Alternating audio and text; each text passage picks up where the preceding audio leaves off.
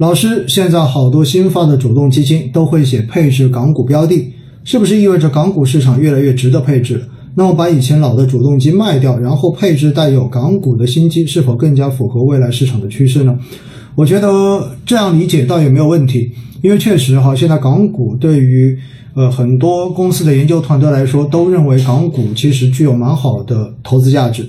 而且呢，它现在的估值，哎，这里要特别强调一下港股的估值了。如果您是每周日晚上有去关注我的呃这个。估值表的话，你会发现恒生指数其实自从九月份以来，它的估值分位非常非常的高。而且我如果没有记错，在十月十六号，也就是上周五，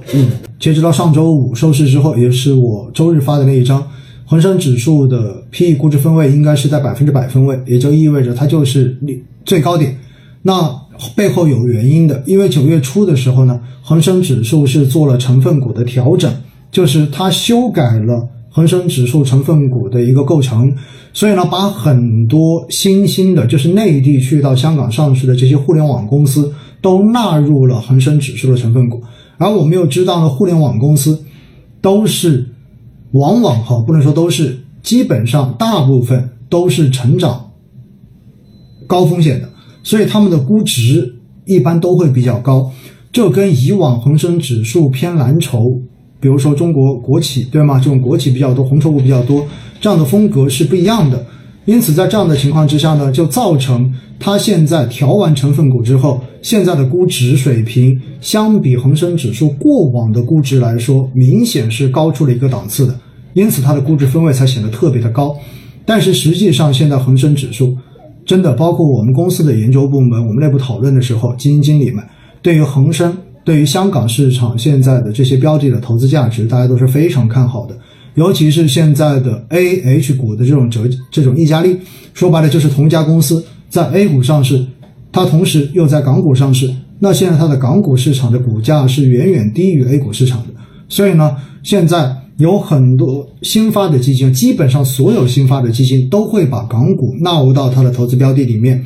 而有些老的产品。甚至于都有通过修改合同，然后把港股纳入到它可以投资的范围之内。那你说要不要把手中的老基金卖掉，然后专门去配置带有港股的这一个基金？我觉得这个你自己倒慎重。如果老的那只基金本来就已经可以给你贡献很好的回报了，加不加这一块，其实它也不错了，你又何必再去换呢？因为你换过去的这一只基金经理。是否能够跟原来你所持有的那只主动基金的基金经理同样的优秀，同样的也可以帮你持续的贡献超额收益，这个也是还需要市场去证明的。当然，你说老基金也是一个基金经理，新基金也是这个基金经理，你说要不要去换一下？我觉得这种换到逻辑上说上去倒没有太大的问题。呃，有人问新能源车，想得多。新能源车哈，提前打个预报，下周一晚上威尼斯星空夜话。我将会直接邀请我们的指数经理跟我一起，指数基金经理一起，跟大家专门来聊一期一个小时的直播，就是讲新能源车的。所以呢，建议对新能源车感兴趣的朋友们，如果你想更多的了解新能源车行业的，我们在下周一晚上八点钟的星空夜话，到时候我们来听，好不好？今天就不回答大家关于新能源车的话题了，可以吗？然后蚂蚁上市要不要减仓？其实这种都是短期的冲击事件哈，就蚂蚁上市，它真正对市场造成拖累，实际上已经有拖累了。在过去的这半个月时间，包括节前，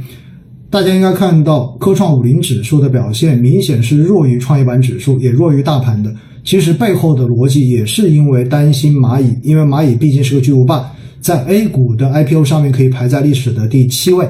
所以呢。呃，大型的 IPO 上市一定会对市场形成抽水的这种效应，所以你现在再问要不要出来，我觉得已经没有什么太多必要了哈，因为市场反正就是这么弱，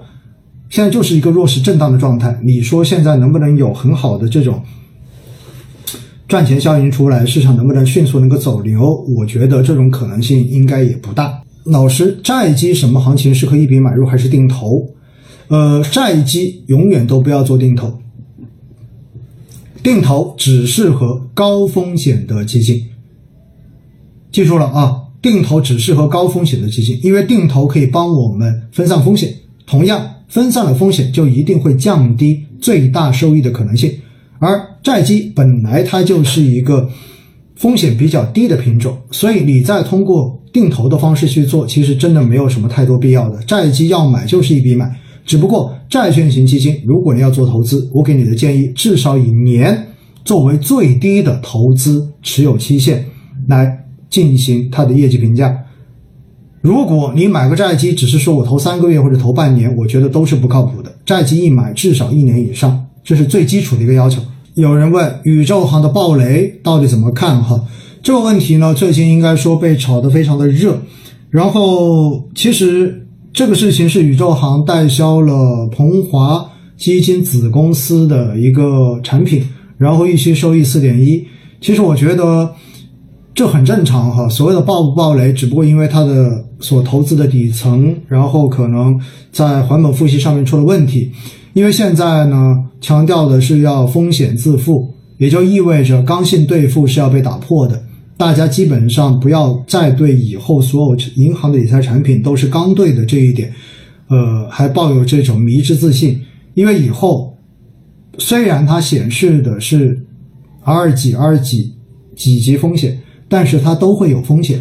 所以呢，暴雷其实现在只是说感觉好像只要让你有可能亏，有可能有亏损，就会叫做暴雷。以后这种现象慢慢大家都会习惯，它就是净值化产品，所以投资有赚钱的可能，也有亏钱的可能性。我觉得大家不用过于去操心，只不过呢，在运作的过程中间，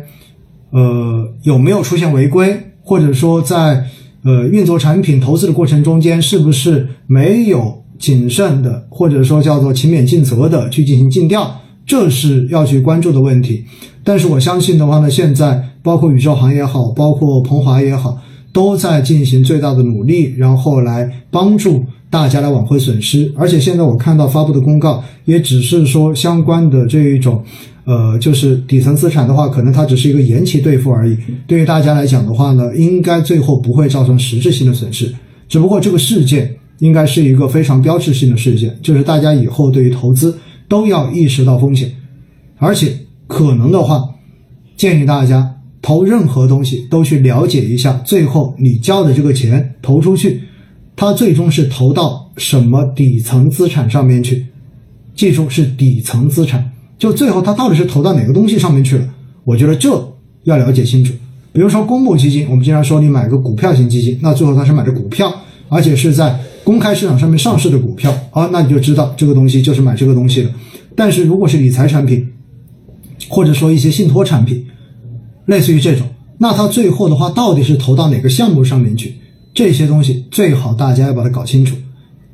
搞得清楚的东西，然后你再去投资；搞不清楚的东西就不要投。还是那句话，不懂的话你就不要买，不要迷信说哇，这个理财产品应该不会亏钱，以后没有这么多应该